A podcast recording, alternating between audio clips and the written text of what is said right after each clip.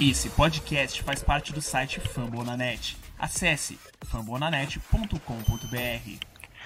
Senhoras e senhores, sejam bem-vindos ao episódio de número 40 e... 40 e quanto, Sei. Barros? 3? Desculpa, eu estou um pouco atordoado de ontem ainda da performance do Tyler Hero. O Miami Heat ontem venceu o jogo 4 das finais da Conferência Leste contra o Boston Celtics. Um jogo que eu até achei que o Heat controlou bem. Começo foi o melhor jogo que o Heat iniciou, pelo menos na série. É... Barros, meu cofundador está aqui hoje. Como o senhor está, Barros? E aí, galera? Gente, a gente tá gravando esse podcast às meia-noite e quarenta. Eu acordei 7 horas da manhã hoje. Eu tô assim, com um sono absurdo. Bom, é isso que é Hit Culture, sacrifícios. Tem gente que acorda três e meia da manhã pra treinar arremesso. A gente fica acordado até meia-noite e quarenta pra gravar podcast. É, e essa pessoa que, a- que a- fica- acorda três e meia da manhã pra chutar, treinar arremesso, chuta muito mal. Enfim, Não significa que o nosso podcast também seja bom. Ah, mas enfim, eu prefiro pensar que seja. Bom, o Heat ganhou ontem, jogo 4, jogo que foi nervoso até no final. Eu achei que o Heat podia ter terminado o jogo melhor. É, parece que eu tenho a impressão que o Miami Heat ele sempre tem problemas nesses finais de jogos. É, principalmente para tem uma dificuldade incrível para colocar a bola, bater fundo bola. É, tem uma dificuldade incrível para matar lance livre importante também. Barros, o que, que você achou do jogo ontem? Antes, deixa eu fazer um comentário. Você falou do Wade fechar jogos. Não, É o sono. É, enfim, o que, que eu achei da partida de ontem? Cara, então, foi, foi uma partida que. A partida que a gente tava cobrando desde o jogo. A, mudança de postura que a gente tava cobrando desde o jogo. Da virada pro jogo 1 pro jogo, pro jogo 2 aconteceu finalmente nessa partida. O Heat jogou com intensidade durante todos os minutos da série, da, da, da série do jogo, é, do jogo 4. E, óbvio, teve a dificuldade de fechar, é, principalmente em relação aos últimos minutos, a gente estava liderando por 9. O jogo terminou com 3 pontos na frente do Celtics. Mas eu não quero entrar nesse mérito. Teve erro de arbitragem em três posses cruciais do Boston que entregaram 8 pontos para eles. Essa eu acho que é a coisa mais ridícula que existe hoje em dia. É, esse negócio do Last Minute Report lá, que a NBA solta lá do- da arbitragem. É, eu não acho que isso seja necessário. Eu acho que errou, errou.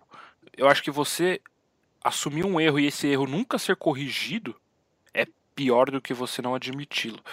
É, eu tenho aqui as anotações, eu tuitei mais cedo hoje. Deixa eu achar. É, então vamos lá. A NBA informou que Jimmy Butler não cometeu falta nos segundos finais do jogo 4 ontem, sofrida pelo Kemba Walker, o que resultou três lances livres. Três lances livres. Não foi falta. A gente percebeu que não foi falta a mesma, da mesma forma que na hora que o Jimmy pegou aquela bola com uma mão só e o Tatum roubou, o Jimmy entrou na frente do Tatum e o Tatum empurrou o Jimmy. Aquilo ali, e aí o Spolstra desafiou, ganhou o desafio e foi um pula dois, quando deveria ter sido uma falta de ataque. Saca? Tipo, a regra Ou tem... então falta de bola, porque a bola bateu no Tatum e já tinha saído. Quando o Jimmy fez a, fez a, a falta, entre aspas. Foi uma bola que ele tenta roubar e a, a bola bate na perna do Tatum, sai e eles marcam a falta de defesa. Tecnicamente a bola é de Miami. Não importa se na hora que apitou não. não ah, na hora que apitou não tava. Ah, ah, Não, não tinha saído ainda a bola, então a gente não pode dar. Não importa, a bola. Você claramente vê que a bola ia bater no Tatum e ia sair. Não, e, e deveria ser plausível de correção é, esse tipo de lance. Por que, que não pode marcar uma falta de ataque numa bola dessa? É o que me incomoda, saca? Sim, porque tipo, foi marcada, foi marcada a falta, tecnicamente. Então, né? Então, exatamente. E aí depois teve mais uma, que foi uma andada do Tatum que eles não deram, faltando 46 segundos. É, eu não reparei, esse tipo de lance andada, esse tipo de coisa é, é mais difícil de reparar no calor do jogo. Provavelmente alguém no Twitter percebeu e deve ter falado ontem, mas eu acabei não vendo. Mas é, mais, é um lance mais difícil de ver e quando não é claro, explícito, a arbitragem costuma não dar. É, teve um, acho que no jogo 1 ou 2, eu não lembro agora, que a arbitragem do, do Tatum também, é, que ele no último lance do jogo que foi para prorrogação que foi. Eu não lembro, acho que foi um, eu acho, né? Whatever. E aí o Tatum no, na última posse do jogo ele andou também. A arbitragem não deu. O Hit poderia ter tido uma bola com 6 segundos no jogo 1. É, é, é, o tipo de coisa que incomoda, cara. Toda vez é, a, a arbitragem. Não, é, não vou falar que é conspiração, não vou nesse, nesse, nessa linha. Mas nos o Hit no, desses, nessa brincadeira desse last, two, last Minute Reports aí da NBA, o Hit tem 13 chamadas nos últimos 13 jogos. São 13 erros nos últimos 13 jogos contra o Miami Heat. É, isso em seis vezes que eles divulgaram os erros. Saca? É, não dá para colocar na conta, eu acho que, principalmente o jogo que o Miami perdeu, foi o 3 da conta da arbitragem. Foi suspeita? Foi como está sendo desde a da série contra os Bucks, talvez. É, mas é, acho que a gente meio que aprendeu já que, ok, Tony Brothers e a, a monocelha dele, o Scott Foster com a cara de racista dele não vão dar essas coisas, né?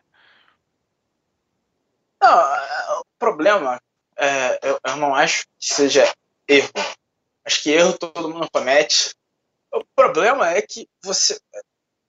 Torce, todo torcedor do Miami Heat, e principalmente agora com essa questão do Last One Minute Report, é, você percebe que o Miami Heat é, tem mais erros contra o Miami Heat do que a favor. A favor deve ter o quê? Nesses playoffs deve ter um, dois, no máximo. Você já trouxe aí 13 contra.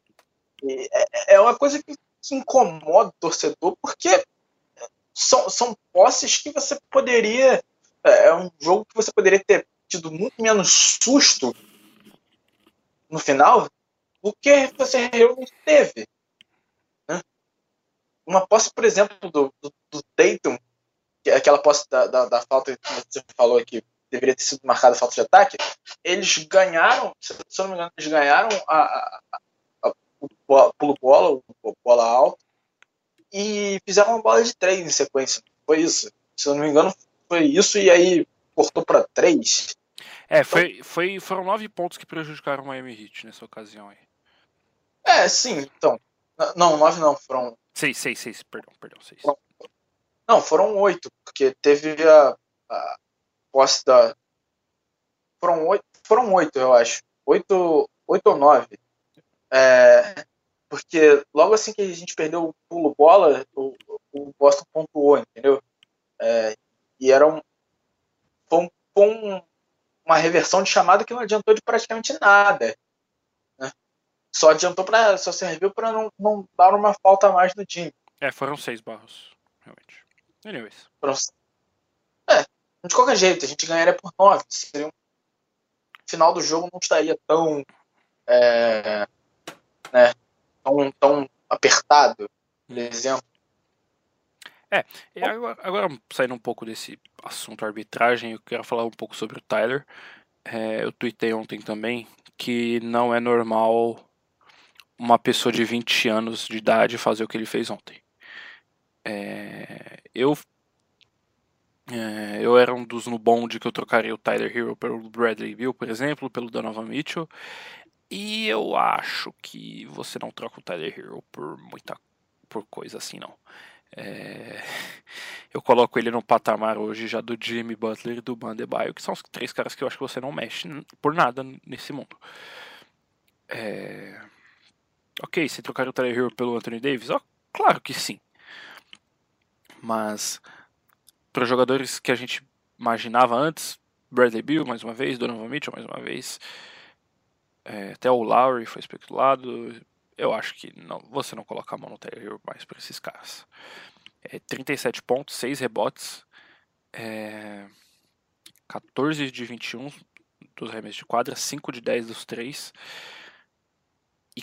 uma habilidade de criação de arremessos que cada vez mais me impressiona. É o que desde quando ele chegou em Miami é o que mais me impressiona, desde a pré-temporada e da Summer League, que é a forma que ele conduz um pick and roll, como principalmente na bolha é, ficou mais explícito, que é a forma que ele consegue tudo parece, ele consegue fazer tudo parecer devagar, saca? Como se ele tiver o jogo vira na, na velocidade dele. E ontem eu acho que foi a, a festa, a, a coming ao par, né? Tipo, que é a festa de boas-vindas dele. Que é o. Quando ele vai colocar o pé no chão dele vai falar, ok, eu mereço estar aqui. Eu acho que ele nunca, te, nunca ia precisar desse momento pela confiança que ele tem. Mas acho que para nós, torcedores e podcasters. Existe essa palavra, podcasters? É meio ridículo, né? Tipo youtuber, né? É pior que existe. Anyways, é ridículo isso. É... E, cara, eu não tenho nem o que falar, Barros. Uma performance de outro mundo. Não, eu concordo. É, essa, eu vou até pegar essa parte aí da. É, que você falou por último, do Welcome do, do Show, né? É, é uma coisa que realmente, por exemplo, você vê é, jogadores como Donovan Mitchell, que tiveram no primeiro playoff dele na carreira é, jogos de muitos pontos. Não sei se foi. pontos. É, não, não. Foi o Falando no primeiro. Mitchell. Sim, o Mitchell tem. Ah, tá, entendi, entendi, desculpa. O primeiro playoff da carreira dele, que ele.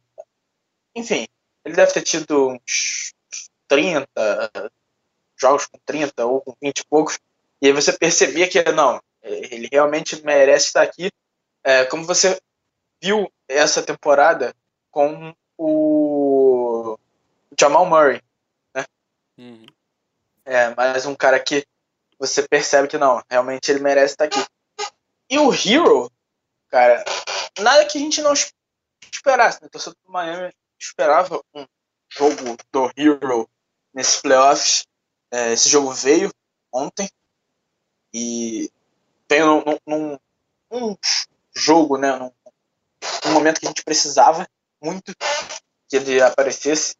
É, o jogo só foi ganho porque o Tyler Hero estava on fire. Se o Tyler Hero tivesse é, um pouco menos on fire, talvez a gente perderia esse jogo no final. Você sou como o Richard Jefferson agora. O Richard Jefferson ele foi na ESPN no Sport Center americano ontem, desculpa te cortar. Ele falou assim: se o Tyler Hero faz 27 pontos ao invés de 37, e se o Tatum faz 20, 38 ao invés de 28, o Boston Celtics teria ganhado. Sim, Richard Jefferson, cabeça de, de lâmpada. É. é assim que o basquete funciona. É, exatamente, não. É, é eu não, não, não quero. Eu, eu, entendi o que você quis dizer, eu entendi. Ficou. Que resolve o Richard Jefferson mesmo. Enfim. É, mas a gente, a gente já sabia que ia vir um jogo do Tyler Hero e foi um momento importante. Uh, sobre as trocas, realmente concordo com você. Eu acho que o Hero chegou num patamar onde ele é. é eu, não, eu não quero dizer intocável, porque ele seria tocável se você tivesse que trocar ele por um Anthony Davis, LeBron, Giannis Antetokounmpo. Eu acho que esses caras é, acho que você trocaria mas é um cara que, primeiramente, quem queria trocar Hero por Lowry antigamente? é, segundo que Bradley Bill é, é, é um cara que você vê um teto do Hero que pode chegar no Bradley Bill, que pode chegar no Devin Booker, é, caras assim, caras que têm uma carreira respeitável na NBA. Não vencedoras, mas respeitável. E você pode até, até adicionar essa questão vencedora do Tyler Hero em cima da, do teto dele. E acho que era isso que eu, que eu queria falar. Acho que não tenho, não tenho mais nada pra falar. Eu, eu esqueci o que eu ia falar do Hero também. Eu acho que o Hero, o negócio do Hero, o que mais me impressiona sempre vai ser a atitude dele. É... Ele não suou ontem em 37 pontos. Ele jogou 35 minutos. É... Ele parecia que ele tava jogando no parque, saca? Tem os vídeos dele no high school, é, até um shout aqui pro Bradley Hawk do Five Reasons, é, que ele postou nessa semana o vídeo do Tyler Hero jogando no high school. E ele falou, da mesma forma que o Hero jogava no high school, ele, ele tá jogando na, na final da Conferência Celeste. Ele... É porque eu acho que é, a questão foi que o Eric Spoelstra nesses playoffs ele deu liberdade pro Hero ser o playmaker do time vindo do banco. E, e, isso foi uma coisa muito importante. Ontem, por exemplo, os, jogadores mesmo dentro da quadra, Jimmy, Goran, é, Ben, eles perceberam que o, o Hero estava muito quente e é, deram a bola na mão dele para ele poder é, fazer jogadas, criar o próprio arremesso, criar o arremesso para outros, como ele criou. É, eu acho que ele criou vários arremessos não só para ele, como pro, pro próprio Goran Dragic, é, pro Crowder. Crowder, pro Crowder, é. Ele, então, o Hit chutou muito mal ontem também, eu fiquei com a impressão. Exato, acho que foi 4 de 25 em bolas wide open, né, que é bolas livres, basicamente. O Hit chutou muito é, mal ontem. Isso foi só em relação a Goran Dragic, é, o Goran, Jay Crowder e Duncan Robinson. Só os três chutaram 4 de 26 de arremessos livres. É, então, e o Hero, ele. Eu voltando no que eu tava falando antes, ele. Essa atitude dele é o que mais me impressiona, porque talvez caras como o Devin Booker, talvez eles não tenham, saca? A confiança de chutar 0 de 9 o jogo todo, chegar no final matar três bolas como se nada tivesse acontecendo, saca? Eu não tô dizendo que o Booker não tenha, mas eu não sei se o Booker tinha a idade que o Hero tem, com 20 anos. Ah. No, no jogo contra o Milwaukee Bucks, na, que a gente perdeu no overtime, a, foi, a, foi, foi, o pior jogo dele nos playoffs, ele matou três bolas no final. É, exatamente. Foi o pior jogo dele, ele matou três bolas no final. E aí ontem ele. No jogo 3 ele já tinha ido bem. Ele teve um quarto. O, terceiro, o segundo período, acho que com 16 pontos. Acho que só o Kobe teve isso com 20 anos ou menos, ou calor ou não. Eu não lembro agora a estatística. Aquelas estatísticas que a ESPN adora. É, e ontem ele só não fez mais pontos como um calor do que o Magic Johnson. Exatamente. Com 20 anos ou menos. Só o Magic Johnson fez 42 e o Hero fez 37. É basicamente é o patamar que ele se colocou, é um patamar que ele tá numa categoria, numa prateleira pra franquia hoje, que eu acho que tá com o Bandebaio e com o Jimmy Butler. Que são os pilares que você monta a franquia em volta. E você, você percebe, por exemplo, é, inclusive era um dos pontos que eu queria trazer, e aí eu já vou aproveitar para emendar, que com essa ascensão do Hero, você não precisa, principalmente nesse playoff, de uma rotação muito alta que foi o que o Eric usou ontem. Ele usou pra, basicamente sete jogadores no time e teve o, o, o Solomon Hill, que jogou 4, 5 minutos no, no, o, Solo, jogo. o Solomon Hill teve ontem o mesmo impacto que o Gordon Hayward teve no jogo 3. Uh, ah, talvez. Estou brincando. Só uma piadinha. Talvez, não, talvez no sentido de assim. É, ser, uma, ser uma coisa nova. Né? O Boston Celtics realmente estava esperando que o Solomon Hill fosse entrar e que fosse é, defender o Tatum, por exemplo. Em uma, exposta ele defendeu o Tatum, na outra, na outra ele defendeu Jalen Brown. E eu acho que isso é importante porque quando você coloca é, um defensor que o, o, outro time não viu ainda, você tende a, a ter que estudar mais ou menos quais são as tendências defensivas desse cara. É, você, o Spolstra fez isso com o Derek Jones Jr. no primeiro jogo, é, que jogou ele só no terceiro no quarto, terceiro no último, e aí o, o Hit fez aquela corrida para poder ganhar o jogo. E ele fez com o Solomon Hill nesse último jogo. São jogadores que entram entraram em momentos específicos do jogo só para tirar um pouco do ímpeto ofensivo do Boston Celtics.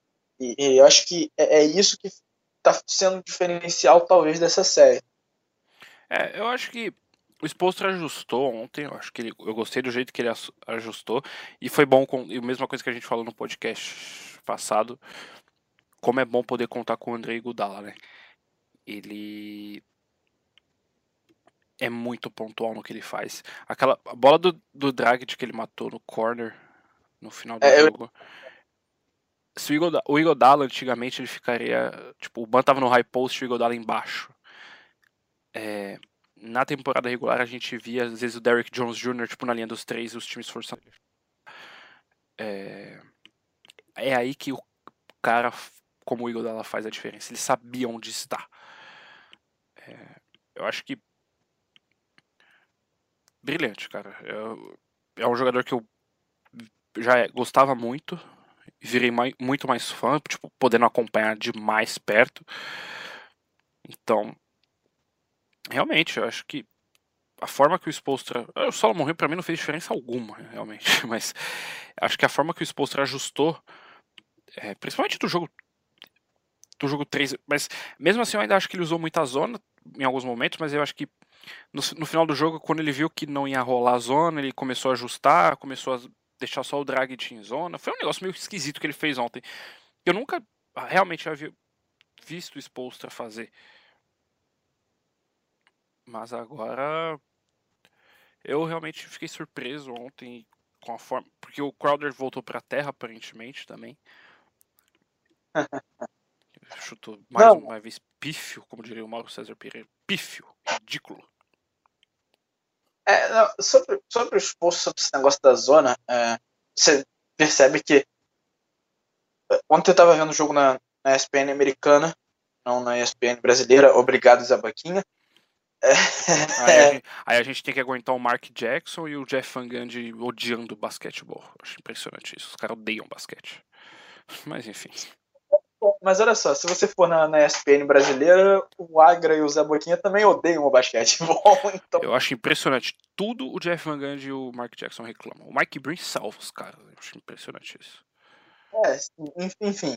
Eu estava assistindo o jogo na ESPN americana e eu ouvi um comentário, eu nem sei de quem foi, mas que falou que o, é, estava, estava dando um pouco de é, esse praise, né, que é, é seria as flores, como você diz, uhum. pro, pro Eric Spoelstra, é, em relação a ele continuar com a zona. Ele acredita que a zona é o melhor é, jeito de parar o Celtics e que é, não importa se ele toma um, dois pontos, do, do, dois, é, um ponto, pontos nas posses, duas posses, três posses seguidas, que ele continua marcando a zona porque ele acha que o ímpeto, ofensivo do Celtics vai ser meio que parado ali é, com a zona melhor do que numa marcação individual.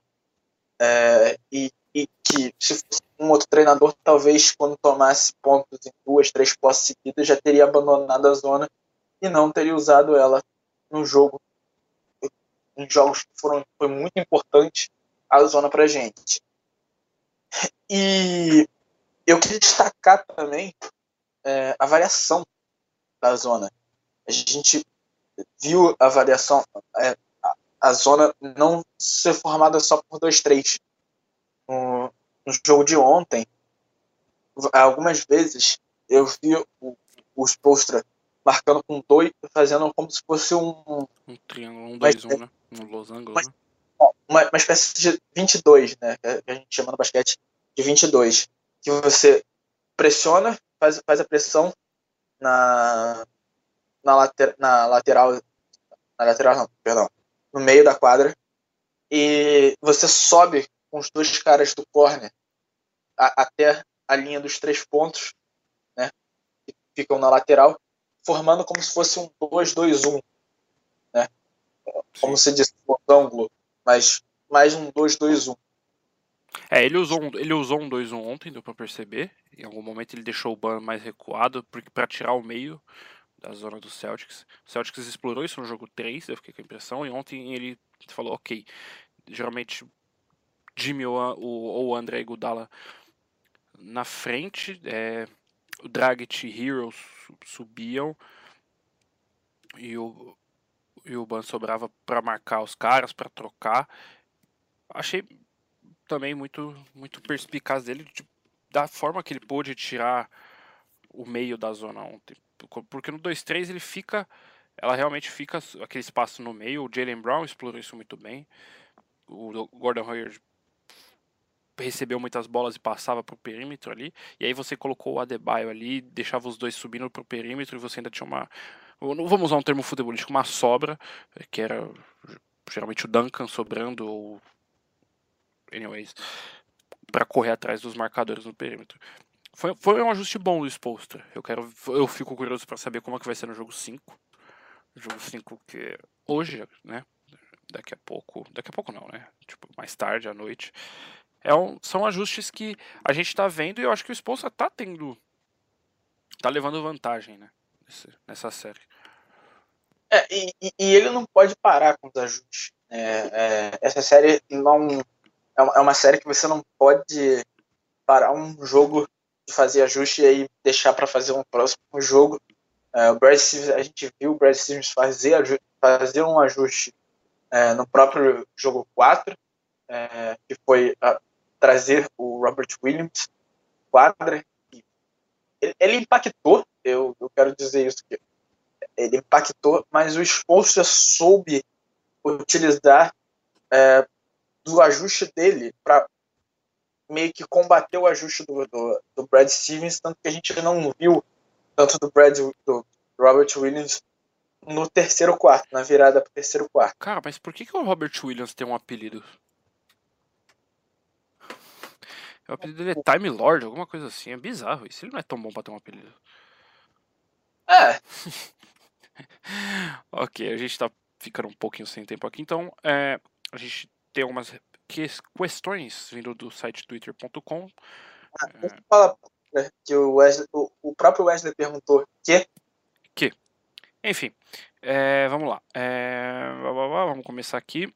O Lucas Eleutério perguntou: numa eventual final, não assusta vocês um matchup nosso contra o Lakers? Por eles jogarem a maior parte do tempo com dois bigs e o nosso cara ser mais alto, seu Leonard? É, eu acho que não.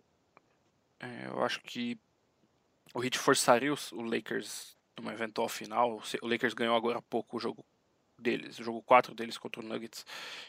É, o Heat tem um jogo 5 amanhã, ou, mais, ou hoje, mais tarde.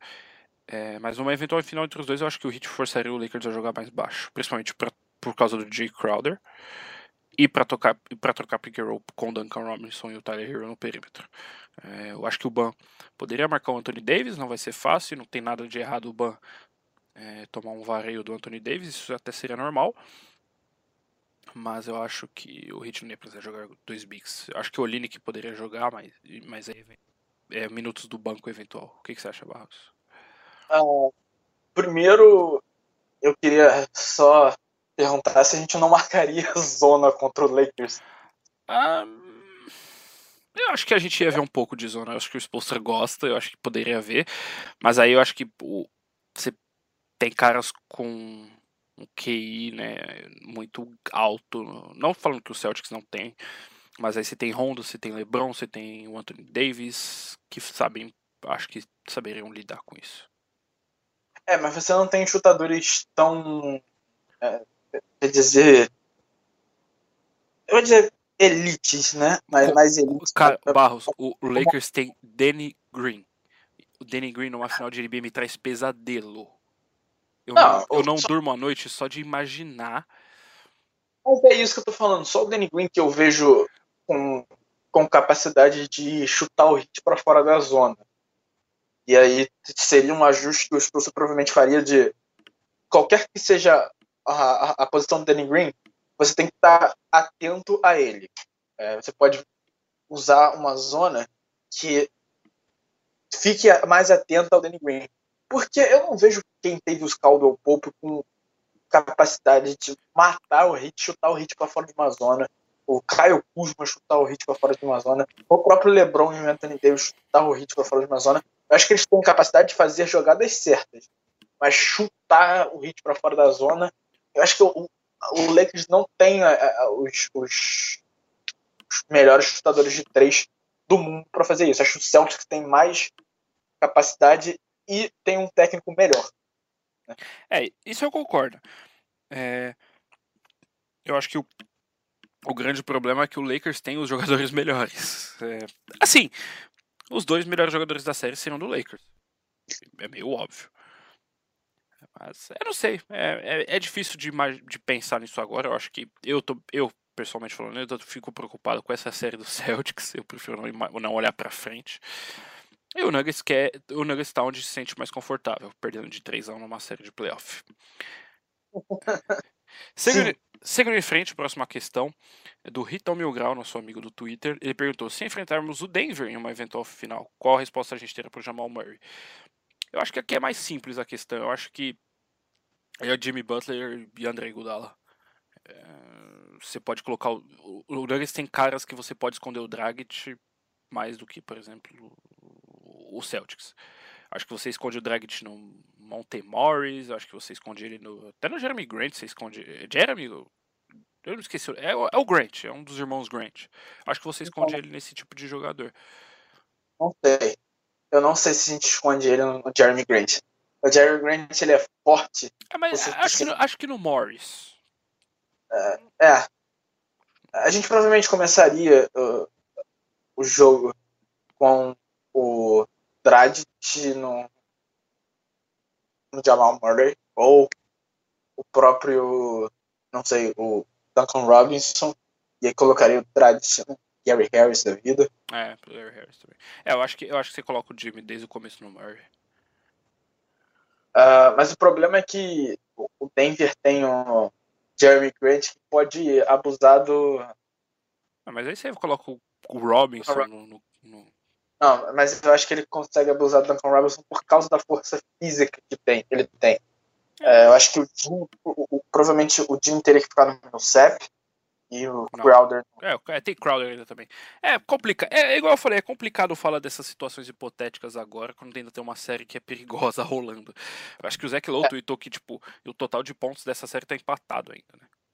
Sim, sim. Tipo, é um número. Não, é 341, não lembro agora o número exato. Mas, tipo, a série tá empatada em pontos gerais mesmo. Que é meio estranho. É, hit 3x1. Bom, seguindo aqui. Uh, vamos para a última pergunta do Ventura. Ventura Master 21. Eu, o nome do Twitter dele é Big Face Coffee. Eu acho que ele gosta do Jimmy Butler. A, pergunta, a pergunta dele é: O Miami Heat é o novo time do sexo? acaba o podcast aí, acho que não precisa nem responder, acho que a definição foi perfeita.